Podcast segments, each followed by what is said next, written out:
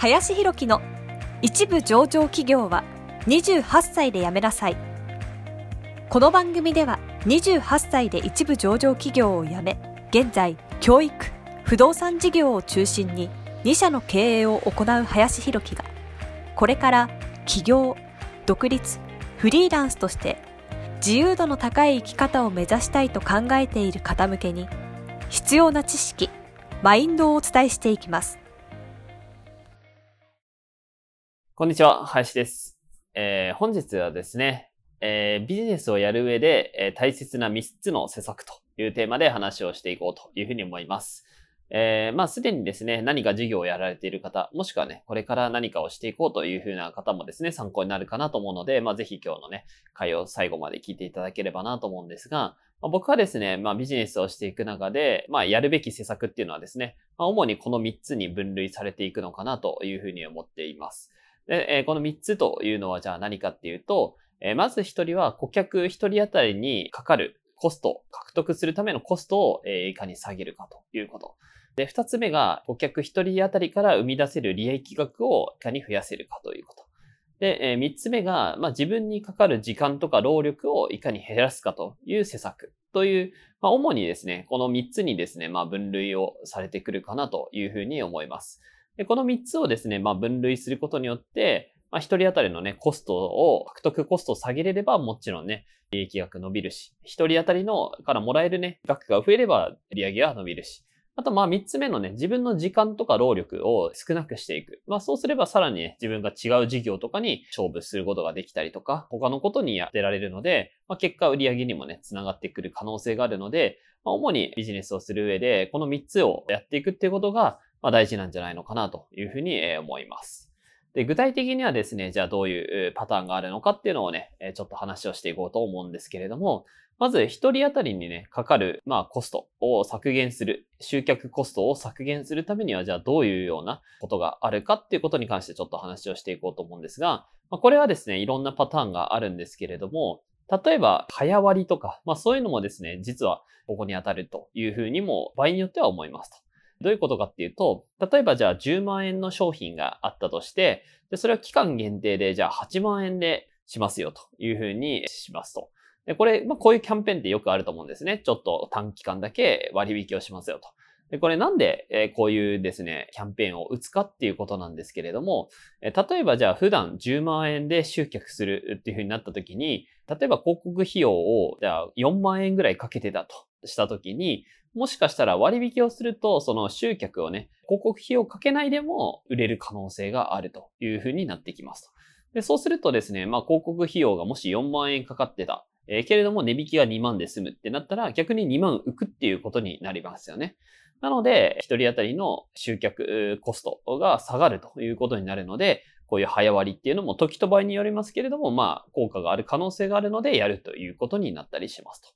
えー他にもですね、まあこれはいろんなパターンあるんですけど、まあ今だと例えばインフルエンサーマーケティングとかもですね、結構有名だと思うんですけれども、まあインフルエンサーの方に PR をしてもらって商品とかサービスを売るみたいな手法みたいなのがあった時に、例えばじゃあこれなんでやるかって言ったら、普段例えばじゃあテレビ CM とか、そういうのが売ってた企業からしたら、なかなか費用対効果の割が合わないというふうになった時に、まあ、インフルエンサーにえお願いして商品とか提案した方が結果効果が高かったとすると、まあ、結局一人当たりにね、かかる、集客するのにかかるコストっていうのが、ま、下がっているというような形になるので、まあ、結果そっちの方がいいよねっていう場合は、そういうふうなものの施策を出していくというような形になっていきますというところになるので、まあこういうことを考えていくっていうのがまずコストを下げる。一人当たりにえかかるコスト、獲得するためのコストを下げるというところの施策になるかなというところです。で、逆に一人当たりのやっぱり利益額を上げていく。一人のお客様からいただける利益額を増やしていくっていうのも、まあビジネス上重要かなというふうに思うんですが、じゃあこのための、じゃあ施策としてね、まあどういうものがあるかっていうと、まあ、例えばお店とか飲食店とか行った時に、LINE アットに登録してくれればドリンク一杯無料ですよとか、まあそういう提案とかサービスって皆さん受けたことあるんじゃないのかなというふうに思うんですけれども、で、これって結局、じゃあ何のためにやるのかっていうことをあんまり意識して見たことない方もいると思うんですが、まあ一見ドリンク1杯無料ってなると、1人当たりからもらえる金額って下がるっちゃ下がると思うんですね。でもなんでじゃあこの施策を飲食店の人たちがやるかっていうと、まあ、結果それによって LINE アット登録してもらえると、こっちから今度アプローチすることができると。例えばじゃあ雨の日はちょっと割引ありますよとか、まあいろんなね、え施策をこっちからキャンペーン施策とかを打ち出すこともできると。そうすると、普段はたまたま通りかかった時しか来なかった人が、あ、じゃあそれを見ていこうかなとかって思うようなパターンなんかもあるかなと思うんですね。で、こういうふうに自分からもう一回アプローチできるっていうのはめちゃくちゃ大きくて、まあ、結局そうするともう一回、普段一回しか来てくれる可能性がなかった人が2回、3回、4回っていうふうに来てもらえれば、まあ、結局リピートしてくれるので、一人当たりの利益額、一人当たりからもらえる単価っていうのが上がっていく可能性があると。だからそういうふうなドリンク一杯無料にしてでも LINE アットの登録をしてもらうっていうのは重要だったりするので、まあ、そのための施策っていう感じですね。はい。あとは例えば車乗ってる方とかだと、ガソリンスタンドとかね、行った時にガソリンを入れてたらね、合わせて、じゃあタイヤ交換どうですか？とか、洗車どうですか？とかっていう話もあると思うんですけれども、まあそれも、まあ結局追加のね、単価を上げるための、まあ、施策としてそういうのをね、お勧めしたりするみたいなのもあるかなと思います。なので、そういうような施策を打っていくことによって、一人当たりからもらえるね、利益額をどうやって上げていくのかっていうのも、まあ、ビジネス上重要かなと思います。はい。で、まあ、三つ目、自分の労力とか時間をね、いかに、削減するかっていうための施策ってことなんですけど、やはり自分のね、労力をどんどん減らしておければさらに新しいことやれるので、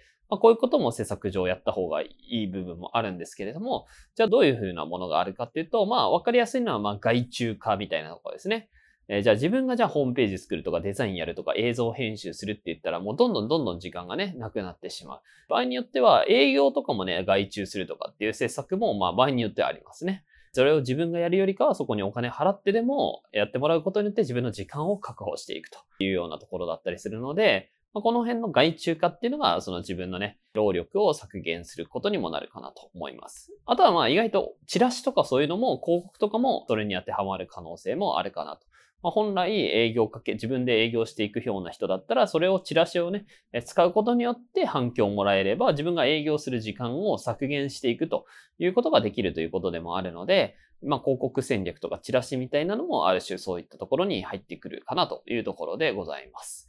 はい。なのでね、ちょっと長くなったんですけれども、まあ主にですね、ビジネスをやっていくためにはこの3つにね、ほぼ施策っていうのは集約できるんじゃないかなと僕は思うので、まあこれから何かやるときにはそういううちのどこに当てはまる施策になっているのか、そしてどこを改善すれば売り上げがね、伸びていくのかっていうのをこう考えながらやっていければ、かなりね、売り上げを伸ばしていき、なおかつ自分のね、時間を作っていくっていうこともできるんじゃないかなというふうに思います。